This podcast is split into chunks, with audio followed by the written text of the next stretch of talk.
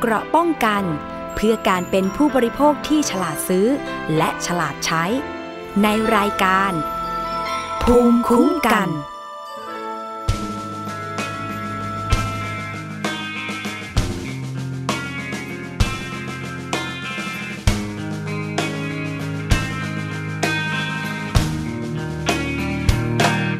ด้วยความคิดถึง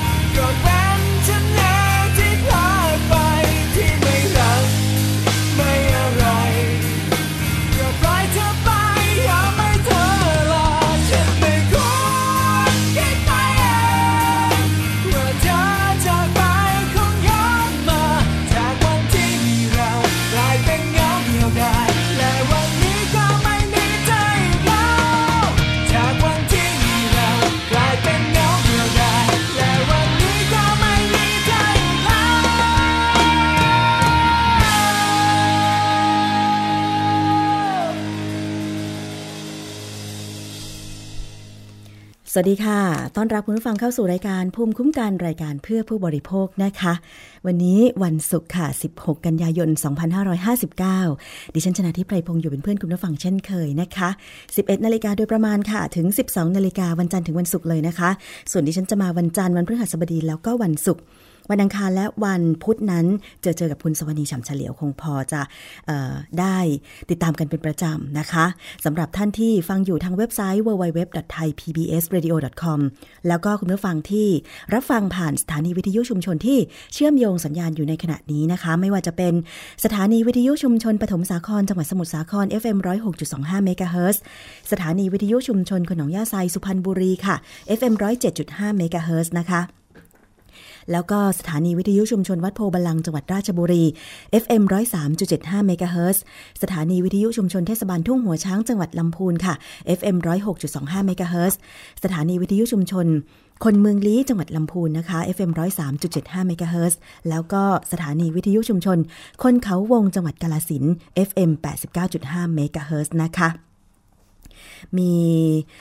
คำถามหรือว่ามีเรื่องอะไรที่เราจะ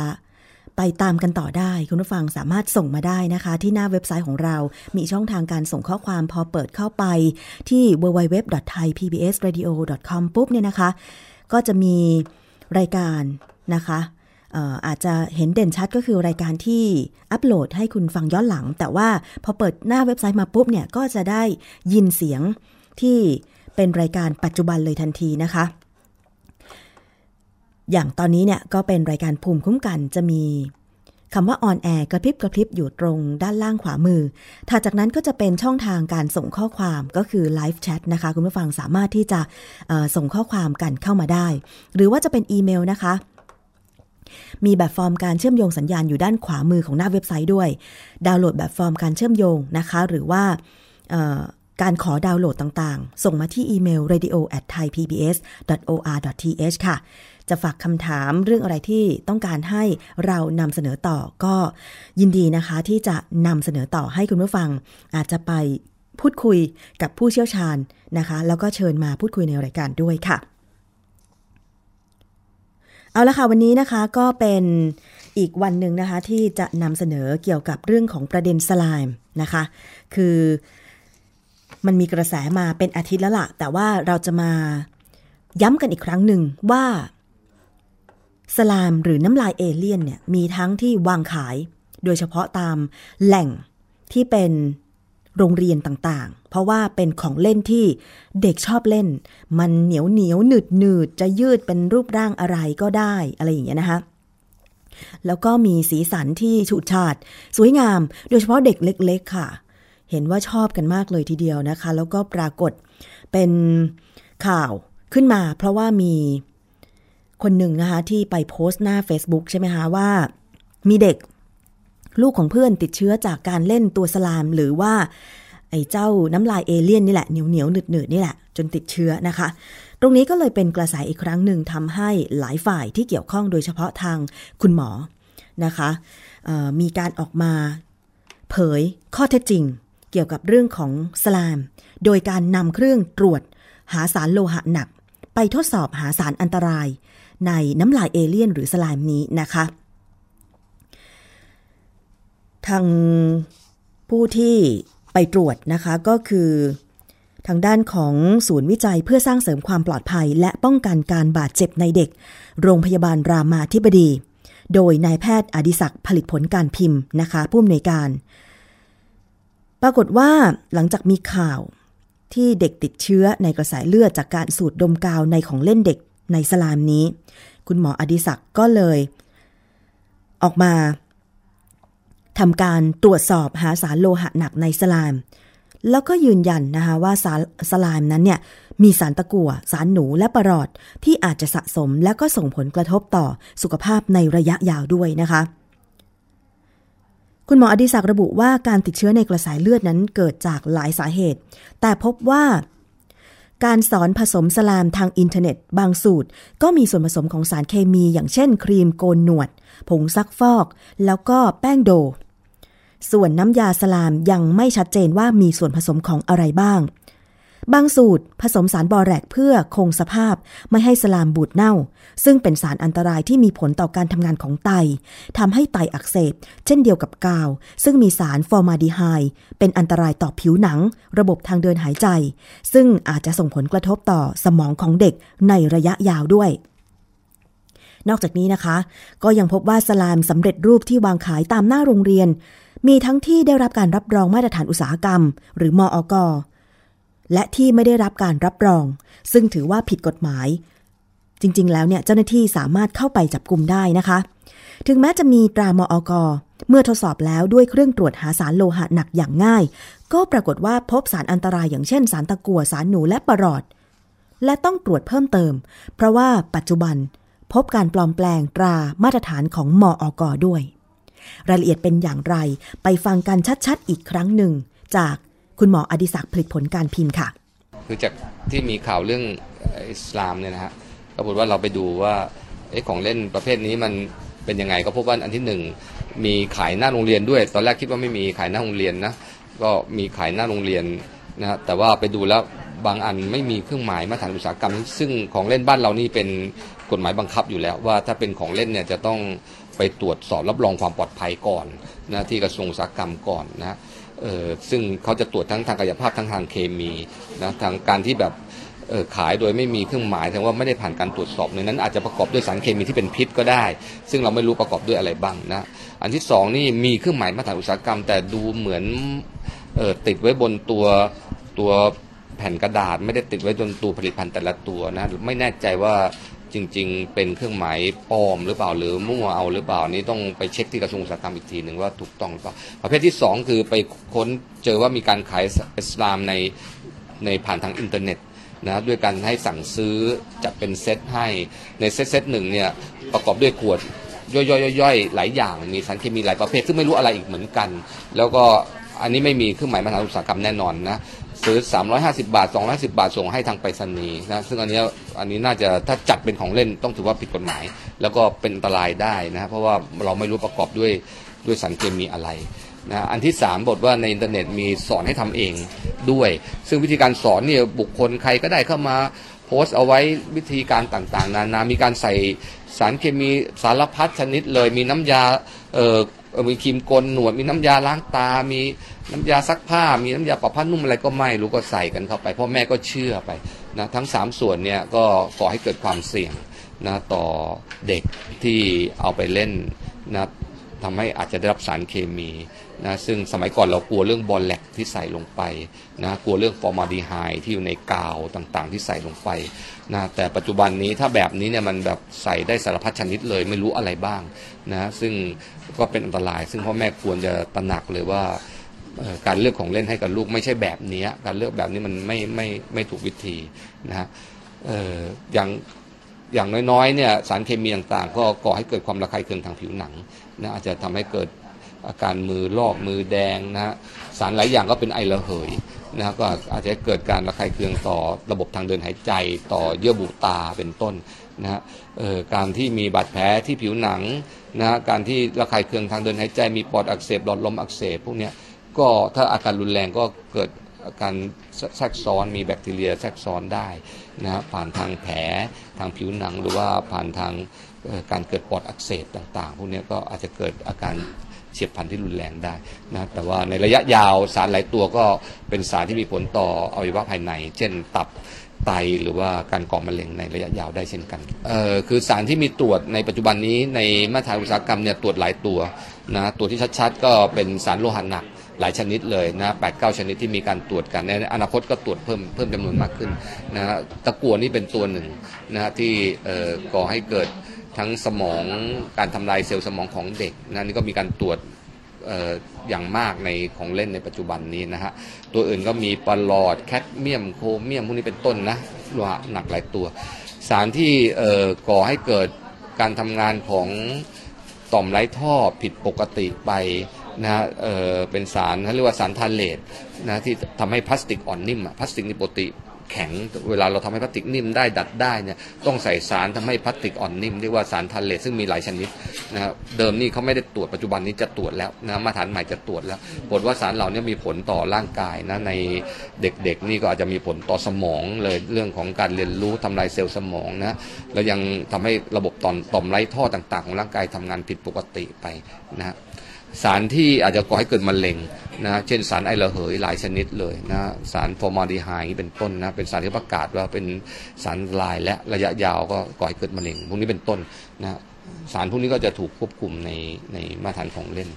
นี่ก็ไม่ทราบได้นะว่าว่าเกิดจากอาจจะไม่เกี่ยวเลยก็ได้ อย่างไรก็ตามเขาได้ประวัติว่าเขาเล่นไอเออสลามโดยโดยโดยที่ไม่ได้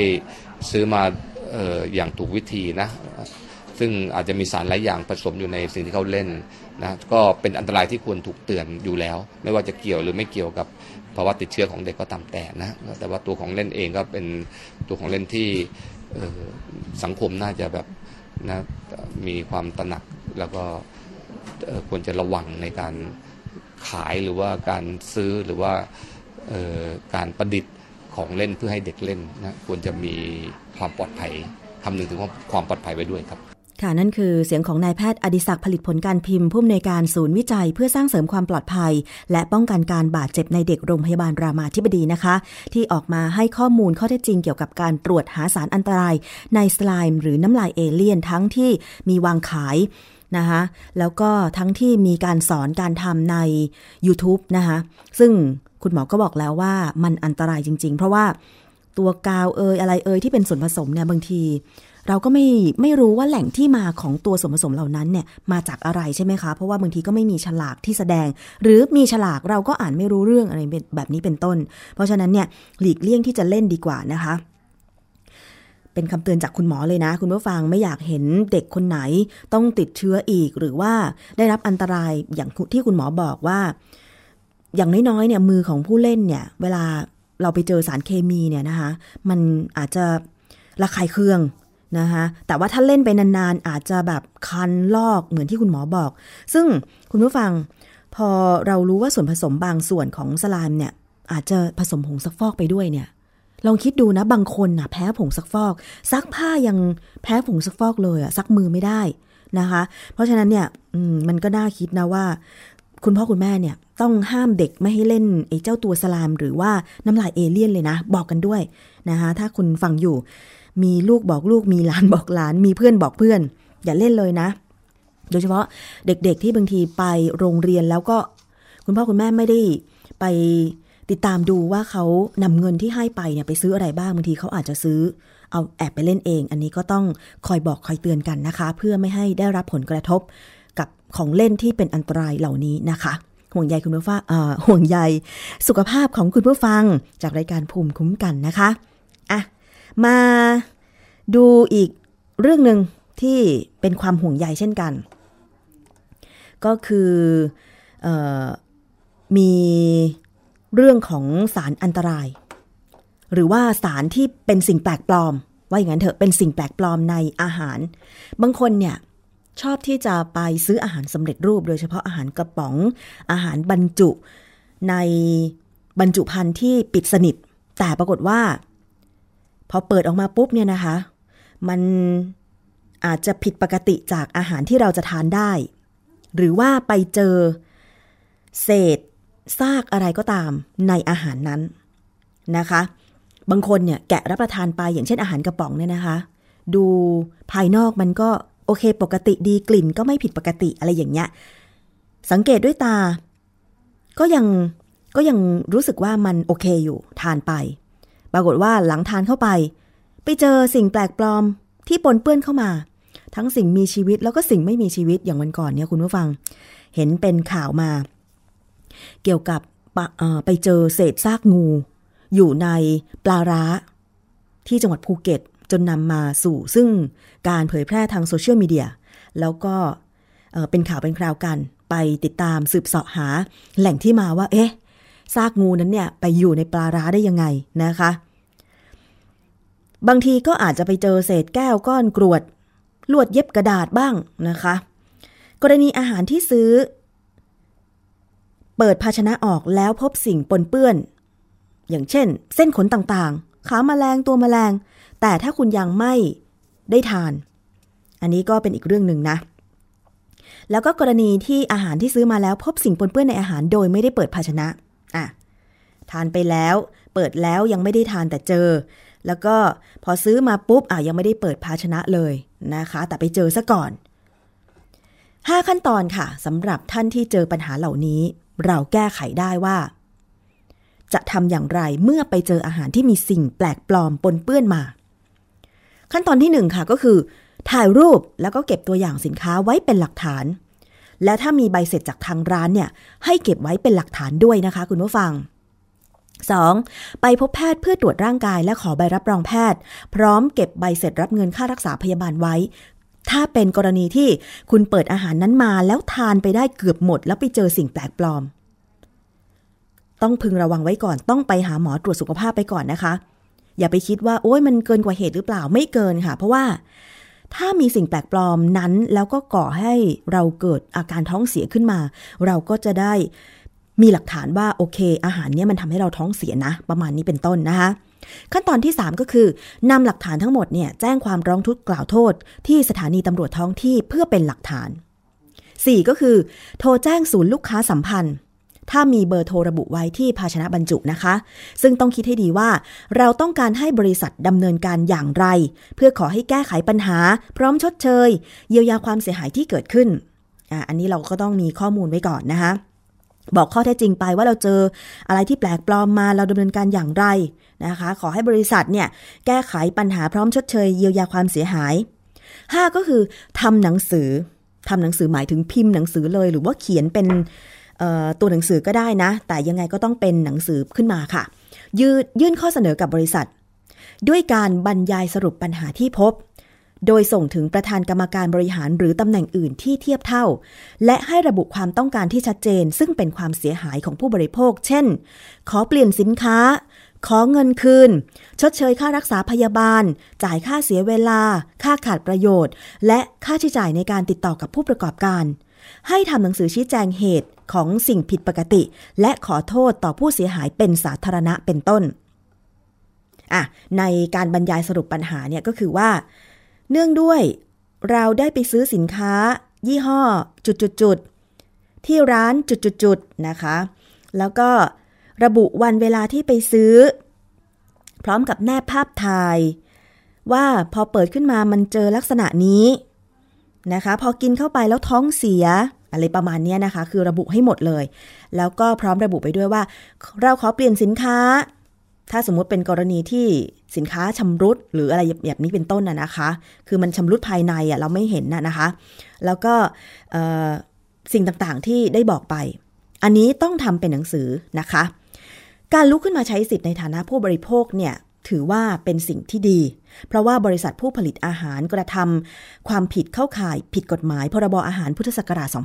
2522 มาตรา 25 วงเล็บ 1 เรื่องอาหารไม่บริสุทธิ์ค่ะ โดยมีบทลงโทษอยู่ในมาตรา 58 ต้องระวังโทษจำคุกไม่เกิน 2 ปี หรือปรับไม่เกิน 20,000 บาท หรือทั้งจำทั้งปรับ ซึ่งผู้บริโภคอย่างเราๆเนี่ยสามารถนำบทลงโทษนี้มาเป็นฐานประกอบการคำนวณความเสียหาย ในการเรียกร้องให้ผู้ประกอบการเยียวยาได้ ที่สำคัญนะคะ ถ้าหากว่าไม่สามารถตกลงกันได้ก็สาามารถใช้กระบวนการฟ้องร้องต่อศาลค่ะ โดยใช้กฎหมายวิธีพิจารณาคดีผู้บริโภค พุทธศักราช 2551 ในการดำเนินการฟ้องร้องได้ อันนี้เป็นวิธีการแก้ไขปัญหาถ้าเกิด เราไปเจอสิ่งแปลกปลอมปนเปื้อนมาในอาหารที่เราซื้อมาทาน เรื่องอาหารสำคัญนะคะบางคนก็อยากจะแค่ต้องการให้บริษัทรับรู้ว่าเนี่ยอาหารของคุณขนมของคุณเนี่ยมัน ซื้อมาทานแล้วมันไม่อร่อย หรือมันมีสิ่งบกพร่องอะไรมันบูดมันเน่า โดยเฉพาะน้ำผลไม้เนี่ยดิฉันเห็นมีการแชร์ การตั้งเป็นกระทู้ในสื่อสังคมออนไลน์เยอะมากเลยนะ หลายกรณีละที่เห็นน้ำผลไม้เวลาเปิดออกมาแล้วโอ้โหมี คราบดำบ้างอะไรบ้าง แต่ไม่ได้เป็นทุกยี่ห้อไม่ได้เป็นทุกเจ้านะ คุณผู้ฟัง อันนี้ก็ต้องดูด้วยว่ามาตรฐานของแต่ละที่เป็นอย่างไรเเจ้าที่มีมาตรฐานแล้วก็ซื้อมาทานอร่อยด้วยมีคุณภาพด้วยก็มีเหมือนกัน แต่ว่าถ้าเกิดปัญหาเนี่ยผู้บริโภคเองก็ต้องรู้จักวิธีในการที่จะแก้ไขปัญหาด้วยนะคะอออย่าไปคิดเพียงแค่ว่า โอ้ยเจอสิ่งแปลกปลอมในอาหารเหรอเราก็แค่ทิ้งไป บางทีเนี่ยมันอาจจะ ทำให้ล็อตการผลิตนั้นๆเนี่ยมีผู้บริโภคท่านอื่น ซื้อไปทานด้วย แล้วก็เกิดปัญหาเช่นเดียวกับเรา อันนี้ถ้าสมมุติว่าเราไปเจอก่อน เราร้องเรียนไปที่บริษัทนะคะ เราร้องเรียนไปที่หน่วยงานที่เกี่ยวข้องให้เขา ปรับปรุง ผลิตภัณฑ์อาหารของเขาให้มีคุณภาพเนี่ยมันจะเหมือนเป็นการที่ทำให้เป็นการป้องกันไม่ให้ผู้บริโภคคนอื่นเนี่ย ได้ไปเจอเจอหรือว่าไปซื้ออาหารที่ไม่มีคุณภาพมาอีก เพราะว่าถ้าเป็นอาหารกระป๋องเนี่ยมันมีล็อตการผลิตของมันใช่ไหมคะเขาไม่ได้ผลิตมาแค่ 10 กระป๋อง 20 กระป๋อง บางล็อตเขาก็โอ้โห ผลิตมาตั้งเป็นพันๆหรือหมื่นกระป๋องก็มีใช่ไหมคะ อันนี้เราจะได้เป็นการช่วยผู้บริโภคคนอื่นด้วยไม่ให้เจอกับอาหารที่ไม่มีคุณภาพนั่นเองค่ะ คุณผู้ฟัง เอาละค่ะ นี่คือช่วงเวลาของรายการภูมิคุ้มกันรายการเพื่อผู้บริโภคนะคะ ทางวิทยุไทย PBS ช่วงนี้หลังจากฟังสิ่งดีๆแล้ว เราก็มีเพลงให้ฟังพักครึ่งรายการเดี๋ยวช่วงหน้ายังมีเรื่องอื่นๆมานำเสนอกันต่อค่ะ cha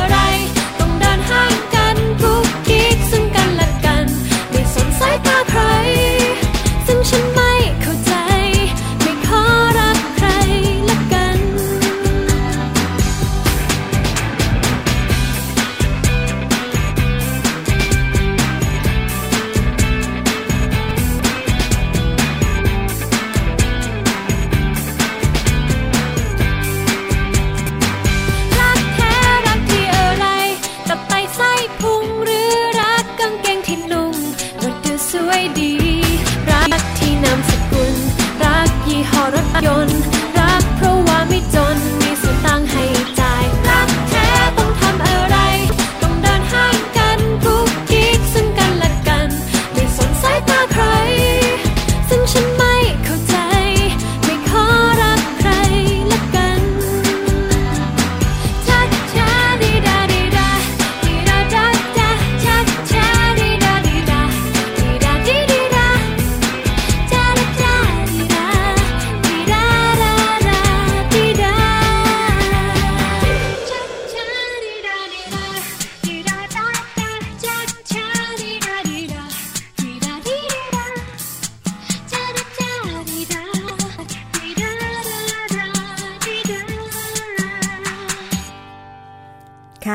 ฟังนี่คือรักแท้ยังไงนะคะ บางคนก็รักที่รูปร่างหน้าตา บางคนก็รักที่อุปกรณ์เครื่องใช้ต่างๆนะคะแต่บางคนรักที่จิตใจ เธอจะเป็นยังไงฉันก็ไม่สน เพราะว่าเธอนิสัยดีจิตใจดีแล้วก็รักฉันอะไรประมาณนี้เป็นต้น จริงไหมคะเมื่อฟังตอนนี้เนี่ยคือเรามามองว่าสังคมปัจจุบันบางทีเเขามักจะให้ความสำคัญกับการเจอเจอกันครั้งแรก และ สิ่งที่แสดงออกมาภายนอกอย่างเช่น แต่งตัวยังไง ทันสมัยไหมเสื้อผ้ามียี่ห้อหรือเปล่านะคะรูปร่างหน้าตาสวยหล่อไหมอะไรประมาณนี้เป็นต้นนะคะแต่จริงๆแล้วเนี่ย พอคบไปนานๆบางคนบอกว่านิสัยเข้ากันไม่ได้เลย สุดท้ายก็ต้องโบกมือบายบายกันอะไรแบบนี้เป็นต้นนะคะ เป็นเรื่องของวิถีชีวิตที่ทุกยุคทุกสมัยก็อาจจะมีวัฒนธรรมหรือว่าสิ่งที่ปฏิบัตินั้นเนี่ยเแตกต่างกันไปในแต่ละยุค แต่ท้ายที่จริงแล้วเนี่ยดิฉันก็มองว่า จิตใจนะคะนิสัยน่าจะสำคัญที่สุด ไม่ว่าจะคบกันแบบเพื่อน แบบแฟน หรือว่าคบกันแบบรุ่นพี่รุ่นน้องนะคะจิตใจแล้วนิสัยน่าจะเป็นสิ่งที่สำคัญที่สุดนะคะ คุณผู้ฟัง เรื่องของรูปร่างภายนอกเนี่ยโอเค ทุกคนก็อยากจะดูดี ไม่ให้มีผิวหนังที่เป็นริ้วเป็นรอยเหี่ยวย่น เป็นสิวเคลอะหรือว่า ดูแล้วแบบ มันทำให้คนที่มองนั้นเเขาอาจจะเรียกได้ว่ายังไงล่ะ ไม่พึงพอใจที่จะมองอะไรแบบนี้เป็นต้น หลายคนก็เลยบอกว่า พยายามสรรหาวิธีทำให้ใบหน้ารูปร่างของตัวเองนั้น มีผิวพรรณที่สดใสเปล่งปลั่งแบบนี้เป็นต้นนะคะ ก็เลยใช้เครื่องสำอางหลาย ๆ อย่าง ทั้งครีมบ้างนะคะทั้งทั้งบำรุงผิวหน้าบำรุงผิวกาย ตอนนี้ค่ะมีผลิตภัณฑ์ที่รู้สึกว่าจะมีความนิยมกันมากขึ้น นั้นก็คือ แผ่นมาสก์หน้า หรือว่า แผ่นที่เอามาพอกหน้า เพื่ออะไรก็แล้วแต่ ที่เขาโฆษณาว่าเพื่อเพิ่มความชุ่มชื้นให้ใบหน้านะคะเพื่อเติมคอลลาเจนบ้างอะไรบ้าง เคยสังเกตไหมว่าสื่อออนไลน์ ตอนนี้เนี่ยมีการโฆษณา มาสคอลลาเจนหรือ สิ่งที่เราเอามาพอกหน้า ที่เป็นคอลลาเจนมาเป็นตัวช่วย บางคนก็โฆษณาบอกว่าผ่อนคลายผิวเติมความชุ่มชื้นแบบนี้เป็นต้นนะคะ ตอนนี้มีหลากหลายยี่ห้อมาก ทั้งผลิตในไทย แล้วก็นำเข้าจากต่างประเทศ โดยเฉพาะประเทศที่ดัง ๆ ในเรื่องของเครื่องสำอางอย่างเกาหลีใต้เนี่ย เยอะมากเลยนะ ดิฉันเห็นเพื่อนๆบางคนไปเกาหลีใต้มาเนี่ยนะคะ ก็ซื้อแผ่นมาสหน้าเนี่ยมาฝาก ดิฉันเองก็เคยได้รับแผ่นคอลลาเจนเนี่ยนะคะมาสหน้าเนี่ยมาฝากเหมือนกัน ซึ่ง หลายคนก็สงสัยว่า แผ่นมาสหน้าที่เป็นคอลลาเจนมันสามารถช่วยทำให้ใบหน้าของเราเนี่ยมีความชุ่มชื้น ได้จริงหรือ แล้วมันมีส่วนประกอบอะไร ผิวของเราเนี่ยสามารถดูดซึมคอลลาเจนได้จริงหรือไม่ เรียกง่ายๆก็คือซื้อมาใช้แล้วแบบ มันจะได้ผลดีไหม มารู้จักการพอกหน้ากันสักนิดนึงนะคะ คุณผู้ฟัง ผลิตภัณฑ์สำหรับการใช้มาสก์หน้าหรือพอกหน้านั้นถือเป็นเครื่องสำอางประเภทหนึ่งค่ะ ซึ่งมีไว้เพื่อความสะอาดหรือความสวยงาม โดยสามารถแบ่งออกเป็นหลายประเภทค่ะ อย่างเช่น ครีม เจล หรือมาสก์หน้ากาก ทั้งนี้นะคะ ภายหลังการพอกหน้าผู้ใช้ส่วนใหญ่จะพบว่า ผิวหนังมีความชุ่มชื้นหรือเปล่งปลั่งขึ้น นั่นก็เพราะว่าส่วนใหญ่ ส่วนประกอบหลักในผลิตภัณฑ์ แผ่นมาสก์หน้านั้น มักผสมสารให้ความชุ่มชื้น หรือช่วยดึงสิ่งสกปรกออกจากรูขุมขน ซึ่งทำให้รูขุมขนกระชับขึ้น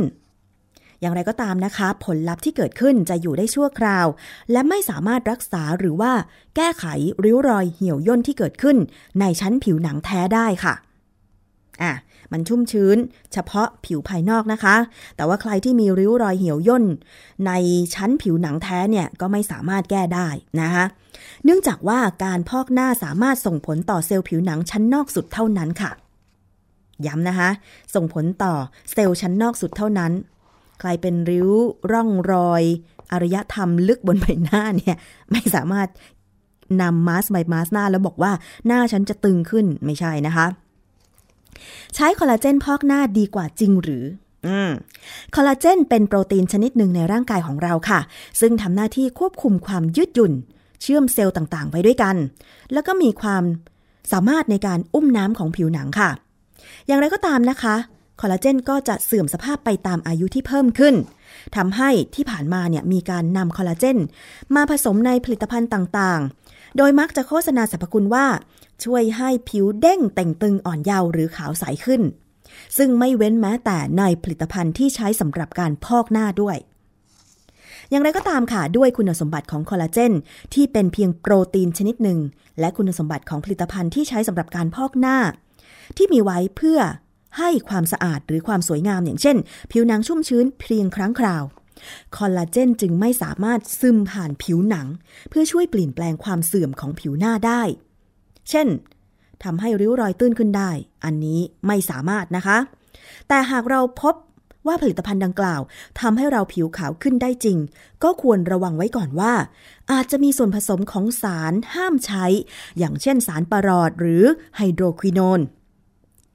เพราะที่ผ่านมาค่ะ กรมวิทยาศาสตร์การแพทย์ เคยตรวจพบสารดังกล่าวในครีมพอกหน้า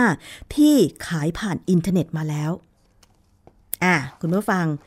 พอกหน้าพอกได้ ไม่ว่าจะเป็นหน้ากากสำเร็จรูป หรือเป็นครีมพอกหน้าแล้วล้างออก พอกได้นะคะ แต่ให้ระมัดระวังว่าถ้าผลิตภัณฑ์นั้นโฆษณาว่า มีคอลลาเจนช่วยผิวแต่งตึง อันนี้ไม่จริง เพราะว่าคอลลาเจนเป็นเพียงโปรตีน ไม่สามารถดูดซึมผ่านผิวหนัง คอลลาเจนนั้นมีในชั้นผิวหนังของเราอยู่แล้ว แต่เมื่อเราอายุมากขึ้น มันก็เสื่อมไปตามการเวลา ผิวหนังเราก็ไม่เด้งแต่งตึงเหมือนเดิม เพราะว่าคอลลาเจนลดน้อยลง การพอกหน้า ด้วย มาสไม่สามารถที่จะทำให้คอลลาเจนนั้น ซึมผ่านผิวหนังได้ และถ้าผลิตภัณฑ์ไหนโฆษณาว่ามาสหน้าแล้วผิวขาวใสขึ้น ให้ตั้งข้อสังเกตและระวังไว้ก่อนว่าอาจจะมีสารอันตรายอย่างเช่นปรอดหรือไฮโดรควินอนในครีมพอกหน้านั้นนะคะอะทีนี้ ถ้าเกิดว่า เอ๊ะ บางคนก็โอเค ฉันอยากจะมาสหน้าด้วย หวังผลว่าผิวหนังแค่ชุ่มชื้นแล้วก็ใบหน้าสะอาด ก็ยังที่จะเลือกซื้อ มาสหน้ามาใช้ มีคำแนะนำวิธีการเลือกซื้อมาสหรือว่า แผ่นพอกหน้าหรือครีมพอกหน้าค่ะ แม้ว่าผลิตภัณฑ์สำหรับใช้มาสหรือพอกหน้ามีหลายยี่ห้อ แต่เบื้องต้นก็มีวิธีในการเลือกซื้อให้ปลอดภัยต่อผิวหนังค่ะข้อแรกก็คือ ควรเลือกซื้อจากร้านค้าที่มีหลักแหล่งแน่นอนเชื่อถือได้ 2. ก็คือควรเลือกผลิตภัณฑ์ที่มีฉลากภาษาไทย โดยมีรายละเอียดดังนี้ค่ะ ประเภทหรือชนิดของเครื่องสำอาง ชื่อการค้าและชื่อเครื่องสำอาง ต้องมีขนาดใหญ่กว่าข้อความอื่น ชื่อของสารทุกชนิดที่เป็นส่วนผสม เรียงลำดับ จากสารที่มีปริมาณมาก ไปหาสารที่มีปริมาณน้อย อะหนึ่งสองสามมีอะไรบ้างนะคะ ในครีมพอกหน้านั้น และต้องมีวิธีหรือคำเตือน มีชื่อที่ตั้งของผู้ผลิต มีปริมาณสุทธิ เลขที่แสดงครั้งที่ผลิตเครื่องสำอาง วันเดือนปีที่ผลิตหรือเดือนปีที่หมดอายุ อีกอย่างหนึ่งที่ต้องสังเกตก็คือ ต้องมีเลขที่ใบรับแจ้งเป็นตัวเลข 10 หลักด้วย และถ้าเกิดว่า คุณมีอาการแพ้ผื่นคัน ควรจะหยุดใช้แล้วก็รีบไปพบแพทย์เลยนะคะ โดยทั่วไปเนี่ยสามารถเลือกใช้มาสก์แบบใดก็ได้ เพราะว่าจุดประสงค์หลักก็คือทำความสะอาดผิวหน้าแล้วก็เพิ่มความชุ่มชื้น แต่ว่าถ้าหากต้องการให้เหมาะสมกับสภาพผิวก็สามารถทำได้ เช่น ถ้าหากมีผิวมัน ก็ควรที่จะเลือกใช้มาสก์ที่มีลักษณะเป็นวัสดุดูดซับอย่างเช่นดินหรือโคลน เพราะว่าสามารถช่วยดูดซับสิ่งสกปรก แล้วก็ขี้ใครให้หลุดออกมาได้สำหรับ ผู้ที่มีผิวปกติไปจนถึงผิวแห้ง ควรเลือกใช้มาสก์ที่มีลักษณะเป็นเจล เพราะว่ามาสก์เจลเนี่ยจะมีส่วนผสมของกาวยาง เมื่อทาแล้วเนี่ยเจลจะไม่แข็งตัว ช่วยทำให้ผิวมีความชุ่มชื้นมากยิ่งขึ้น ใช้ได้นะคะคุณผู้ฟังแต่จะไปหวังผลว่าลดริ้วรอยเหี่ยวย่น หรือหน้าขาวขึ้นไม่ได้มาสก์หน้าทำความสะอาดให้ใบหน้าสะอาดไม่มีสิ่งสกปรกตกค้างนะคะ รียกง่ายๆก็คือเป็นการขัดขี้ใครหน้านั่นเอง บางคนเนี่ย ผิวมันดิฉันเคยเจอเพื่อนที่มีผิวมันเหมือนกันนะ สิวเขาจะเยอะมาก เพราะอะไร เพราะว่าพอมันปุ๊บเนี่ย แล้วก็ไปเจอสภาพแวดล้อมมีฝุ่นละอองต่างๆ มันก็ตกค้างแล้วก็อุดตัน รูขุมขนบนใบหน้าทำให้เขาเป็นสิวง่าย ส่วนคนที่ผิวแห้ง ไม่ค่อยจะเป็นสิวหรอกค่ะอย่างดิฉันเนี่ยผิวแห้งไม่ค่อยจะเป็นสิว แต่ว่าริ้วรอยจะมาก่อนวัยอันควร อันนี้จะขาดครีมบำรุงไม่ได้นะคุณผู้ฟังนะอะอันนี้คือคำแนะนำนะคะในการใช้มาสหน้าอย่างถูกต้องแล้วก็ข้อเท็จจริงของมาสหน้าจะซื้อก็ซื้อได้นะ แต่ว่าไม่ควรจะไปหลงเชื่อโฆษณานะคะมาสหน้าคอลลาเจนแล้วก็ทำให้หน้าขาวใสอะไรอย่างเงี้ย ให้ระวังไว้ก่อน อะไรก็ตามที่โฆษณาแบบ มันเกินจริงไปอะ่ะคุณผู้หญิงบางทีก็ด้วยความที่อยากสวยอะก็เลยลืมนึกไป อันนี้ไม่ว่ากันแต่ว่าฉุกคิดนิดนึงค่ะนะคะเสาะหาข้อมูลนิดนึงคอลลาเจนไม่สามารถดูดซึมผ่านผิวหนังได้ แล้วก็มาสหน้าเนี่ย ถ้าเป็นมาสหน้าที่ไม่มีอันตรายเนี่ยนะคะ เขาต้องไม่โฆษณาว่ามาสหน้าแล้วหน้าขาวใสภายใน 7 วันอะไรเงี้ย ถ้าโฆษณาแบบนี้แสดงว่ามีสารปรอดหรือไม่งั้นก็ไฮโดรควิโนนนะ ถ้ามาสไปเรื่อยๆ หรือทาครีมพอกหน้าอันนี้ไปเรื่อย ๆทำให้ใบหน้าของคุณบางลงนะ แล้วก็ต่อไปอาจจะเป็นฝ้าตามมาได้ ดิฉันเคยเห็นเหมือนกัน เพื่อนที่ไปรักษาผิวหนังที่คลินิกเนี่ยไม่รู้ว่าคลินิกนั้นมีหมอประจำอยู่หรือเปล่า เราก็ไม่เราก็ไม่ได้ตามเพื่อนไป แต่ว่ารู้ว่าเพื่อนไปรักษาคลินิกแบบเนี้ยต่อไปต่อมาโอ้โหรู้สึกว่าแก้มเขาเนี่ย จะแดงปลั่งเหมือนมีเลือดฝาดแต่จริงๆแล้วไม่ใช่นะ เราสังเกตเมื่อไปดูผิวหน้าเขาใกล้ๆเนี่ย มันเหมือนมี มีผิวหนังที่บางลงแล้วก็มีรอยของเส้นเลือดฝอยๆอะที่ใบหน้าเขาด้วยแสดงว่าผิวหนังเขาบางลงจริงๆแสดงว่าครีมที่เขาใช้มีสารอันตรายอยู่ ทีนี้จะเลิกใช้ก็ไม่ได้ละ น่าจะกลับไปดำเหมือนเดิม นะคะ อันนี้ก็ฝากเตือนไว้ด้วยสำหรับคนที่รักสวยรักงามนะคะ เอาละค่ะคุณผู้ฟังมาถึง อีกเรื่องหนึ่ง เป็นเรื่องของต่างประเทศกันบ้างนะคะ เป็นข้อมูลจากนิตยสารฉลาดซื้อเช่นกัน เรื่องของคอลลาเจนก็ เป็นข้อมูลจากนิตยสารฉลาดซื้อ ฉบับล่าสุด ท่านที่สนใจก็ลองสอบถามไปได้นะคะสำหรับสถานีวิทยุชุมชนที่เชื่อมโยงสัญญาณ ทางมูลนิธิเพื่อผู้บริโภคก็มีการจัดส่ง นิตยสารฉลาดซื้อ ให้ใช่ไหมคะ สถานีไหนได้หรือไม่ได้ยังไงบอกดิฉันมาได้ค่ะ เดี๋ยวดิฉันจะแจ้งทางมูลนิธิเพื่อผู้บริโภคให้ เพราะว่านิตยสารฉลาดซื้อเนี่ยเป็นนิตยสารที่ต้องสมัครสมาชิก ไม่มีโฆษณา เพราะฉะนั้นเนี่ย แต่ละฉบับก็จะมีการทดสอบ สินค้าแต่ละประเภทแล้วก็รายงานผลการทดสอบ เพื่อความเป็นกลาง จึงไม่มีโฆษณา เป็นนิตยสารแบบบอกรับสมาชิก ท่านที่สนใจก็สามารถที่จะติดต่อเข้าไปได้นะคะ นิตยสารฉลาดซื้อที่มูลนิธิเพื่อผู้บริโภค นี่ไม่ได้โฆษณานะ แต่ว่าเห็นเป็นประโยชน์จริง ๆ เพราะเท่าที่ดิฉันได้ อ่านได้รับมาแต่ละเล่มเนี่ยนะคะ ถ้านิตยสารทั่วไปก็จะมีแต่โฆษณาก็จะเชียร์แต่สินค้าประเภทนั้นๆใช่ไหมคะ แต่พอนิตยสารไหนที่ไม่มีโฆษณาเนี่ยก็สามารถที่จะเปิดเผยข้อมูลข้อเท็จจริงได้ ต้องเป็นข้อเท็จจริงจากห้องแลบผ่านการทดลองมาแล้วนะคะแล้วก็เป็นข้อเท็จจริงจากนักวิชาการผู้เชี่ยวชาญ เรื่องนั้นจริง ๆ ที่มาเขียนบทความในนิตยสารฉบับนี้ มาดูเรื่องของความผอมเสมือนกันบ้างค่ะ มี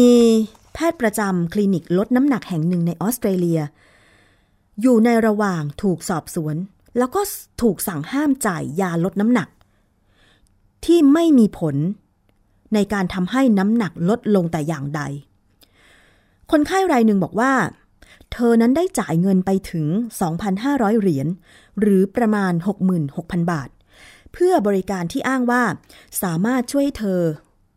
ลดน้ำหนักได้ถึง 15 กิโลกรัมภายใน 10 สัปดาห์ แต่ทั้งๆทที่กินยาโดยสม่ำเสมอ และควบคุมอาหารอย่างเคร่งครัด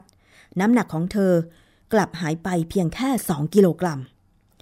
การตรวจสอบพบว่ายาที่คลินิกนี้จ่ายไม่ได้มีสรรพคุณโดยตรงในการลดน้ำหนักเลย ไม่ว่าจะเป็นฮอร์โมนที่อ้างว่า สามารถกดความอยากอาหาร หรือเพิ่มการเผาผลาญของร่างกาย ยารักษาเบาหวานเมทโฟมีน หรือแม้แต่สารสกัดจากกาแฟและส้มแขก และยาพวกนี้ค่ะ ส่งไปให้เธอคนนี้ถึงบ้าน ก่อนที่เธอจะส่งผลการตรวจร่างกาย ให้กับทางคลินิกด้วยซ้ำสรุปว่าผู้บริหารของสถาบันลดน้ำหนักแห่งนี้เนี่ยคงต้องเลิกกิจการอีกครั้ง หลังจากที่ปิดกิจการคลินิกรักษาโรค เสื่อมสมรรถภาพทางเพศไปเมื่อ 5 ปีก่อน เพราะมีเรื่องร้องเรียนถึง 200 กรณี อันนี้เป็นตัวอย่างนะคะ ของคลินิกลดความอ้วนที่ออสเตรเลีย ใครเคยไปใช้บริการคลินิกลดความอ้วนบ้าง ลองเล่า ลองเล่าประสบการณ์ให้ดิฉันฟังหน่อยก็ดีนะคะที่หน้าเว็บไซต์ www.thaipbsradio.com มีช่องทางการส่งข้อความ หรือว่าจะติดต่อผ่านอีเมล radio at thaipbs.or.th อีกช่องทางหนึ่ง ทาง Facebook ค่ะ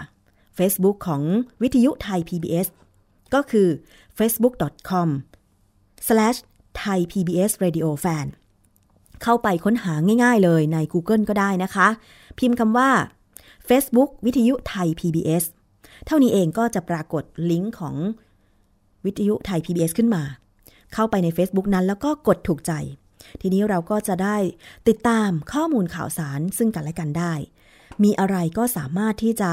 ส่งต่อมาได้นะคุณผู้ฟัง เราอยากจะทราบ ว่าเกิดอะไรขึ้นกับผู้บริโภคในพื้นที่อื่นๆบ้าง ต่างประเทศก็ส่งมาได้นะ เพราะว่าวิทยุออนไลน์เนี่ยสามารถฟังได้ทั่วโลกนะคะ แล้วนอกจากนั้นท่านที่รับฟังผ่านสถานีวิทยุชุมชนที่เชื่อมโยงสัญญาณก็ ถ้าสมมุติว่าโอเคมันอาจจะติดต่อกันยากกับทางวิทยุไทย PBS ก็สามารถที่จะฝากข้อมูลไว้นะคะ ที่สถานีวิทยุที่คุณรับฟัง แล้วก็ขอความกรุณาเจ้าหน้าที่ ของสถานีวิทยุช่วย ส่งต่อข้อมูลนั้นมาถึงวิทยุไทย PBS ด้วยก็แล้วกันค่ะ จะเป็นพระคุณอย่างยิ่งเลย แล้วก็เราจะได้มีการติดต่อสื่อสารกันโดยตลอดตลอดนะคะ ไม่ไม่มีสัญญาณขาดหายว่าอย่างนั้นเถอะนะคะเอาละค่ะ มาถึงช่วงท้ายของรายการภูมิคุ้มกันวันนี้ ดิฉันเองก็ไม่ได้อยากจะให้วันศุกร์เนี่ยเป็นวันที่เคร่งเครียดมากนัก เพราะหลายคนบอกว่า วันศุกร์ที่ไร งานก็เยอะทุกทีเลย เครียดด้วยอะไรด้วย จะมีอะไรไหมที่ทำให้เราคลายเครียด ก็มีรายการภูมิคุ้มกันนี่แหละนะคะ ที่อยากจะนำเสนอข้อมูลที่ที่เป็นประโยชน์ เพื่อป้องกันโรคเครียดที่จะตามมา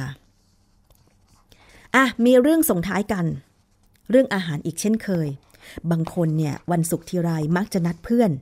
ไปหาร้านอร่อยๆทานใช่ไหมคะ แล้วยิ่งตอนนี้เนี่ยสื่อสังคมออนไลน์มีบทบาทมากขึ้น สังเกตว่าร้านอาหารต่างๆ เนี่ย มักจะมี เขาเรียกว่ายังไงล่ะ มักจะมีการโฆษณาผ่านสื่อสังคมออนไลน์ Facebook บ้าง Twitter บ้างอะไรบ้างเว็บไซต์ของตัวเองก็มี แต่เราไม่สามารถรู้ได้เลยว่าร้านนั้นอร่อยจริงหรือไม่จนกว่าเราจะได้ไปลอง ถ้าลองแล้วอร่อยเราก็มักจะบอกปากต่อปากใช่ไหมฮะถ้าไม่อร่อยเราก็ครั้งเดียวจบใช่ไหมฮะอะมาพูดถึงเรื่องผักผลไม้กันบ้าง รู้หรือไม่ว่าพืชผักบางชนิด กินแบบสุกจะได้ประโยชน์เพิ่มขึ้นอะมีรายงานผลการวิจัยพบว่าการปรุงพืชผักให้สุกจะทำให้คุณค่าทางอาหารเปลี่ยนไป คือบางอย่างเพิ่มขึ้นบางอย่างลดลง เรามาดูกันว่าอะไรที่ทำให้สุกแล้วจะยิ่งดีขึ้น มะเขือเทศค่ะ กินแบบสดจะได้วิตามินซีสูง แต่ถ้าผ่านกระบวนการทำให้สุกเป็นซอสมะเขือเทศ หรือว่าซอสมะเขือเทศเข้มข้น หรือแปลรูปด้วยความร้อนในแบบอื่นๆ จะทำให้ได้รับสารต้านมะเร็งอย่างสารไลโคปีนสูงยิ่งขึ้น มันก็ดีไปคนละแบบนะคะ แครอท กินสดก็ดี แต่ถ้าผ่านความร้อนจะทำให้วิตามินที่อยู่ในแครอทแตกตัวเพิ่มขึ้น ร่างกายจะได้รับประโยชน์มากกว่า โดยเฉพาะการต้มจะดีกว่าการนึ่งหรือผัดอ่าแครอทต้มจะกินสดก็ได้ แต่ว่าถ้าต้มเนี่ยจะดีมากขึ้นกะหล่ำปลีค่ะ กินสดแกล้มอาหารรสแซ่บอย่างเช่น ส้มตำยำต่างๆ ก็อร่อย แต่ควรกินแต่ไม่ควรกินเยอะค่ะ เพราะว่าในกะหล่ำปลีสดๆ จะมีสารบางชนิดที่มีผลต่อร่างกายทำให้เกิดความผิดปกติได้ แต่ก็ต้องกินในปริมาณที่เยอะมากๆนั่นแหละถึงจะเป็น แต่ว่าถ้านำกระหล่ำปีไปปรุงสุกอย่างเช่นการผัดลวกหรือต้ม ไม่ต้องกังวลอะไรอีกนะคะ ถั่วงอกปัญหาใหญ่ก็คือเรื่องความสะอาด ถั่วงอกดิบมักเจอการปนเปื้อนของเชื้อแบคทีเรียสูง ซึ่งเป็นสาเหตุของอาหารเป็นพิษ ดังนั้นถ้านำถั่วงอกไปทำให้สุกก่อน ก็จะดีกว่า ผักโขมค่ะ ไม่ควรกินดิบ เพราะว่ามันมีกรด ที่เรียกว่าออกซาลิกสูงนะคะ กรดนี้จะไปขวางการดูดซึมของแคลเซียมและธาตุเหล็ก ซึ่งอยู่ในอาหารที่รับประทานร่วมกัน แต่แก้ได้ด้วยการนำผักโขมไปทำให้สุกก่อนทานนั่นเอง อย่างไรก็ตามนะคะ การกินผักควรจะยึดหลักกินผักที่สะอาด กินผักหลากหลายชนิด หลายสี กินทั้งแบบดิบ แบบสุก ไม่กินอะไรเป็นพิเศษ หรือว่าชอบอะไรก็กินอันนั้น ให้กินหลากหลายไว้ก่อน แล้วก็ที่สำคัญคือล้างให้สะอาด โดยเฉพาะปัญหาเรื่องการตกค้างของสารเคมี อาจจะนำน้ำส้มสายชูนะคะ หรือน้ำส้มสายชูหมักอะไรต่างๆ เนี่ยไปแช่ผักผลไม้ก่อนที่จะล้างอีกประมาณ2อสาน้ำก่อนที่จะทานนะคะ อันนี้จะถือว่าลด ความเสี่ยงในการที่จะได้รับสารเคมีตกค้างในพืชผักผลไม้ได้ค่ะเอาละค่ะ วันนี้ขอบคุณมากเลยสำหรับการติดตามรับฟังรายการภูมิคุ้มกัน หมดเวลาแล้วนะคะ ดิฉันชนะทิพไพรพงศ์ลาไปก่อนด้วยเพลงเพลงนี้ เจอกันใหม่ในสัปดาห์หน้าที่วิทยุไทย PBS นะคะ สวัสดีค่ะ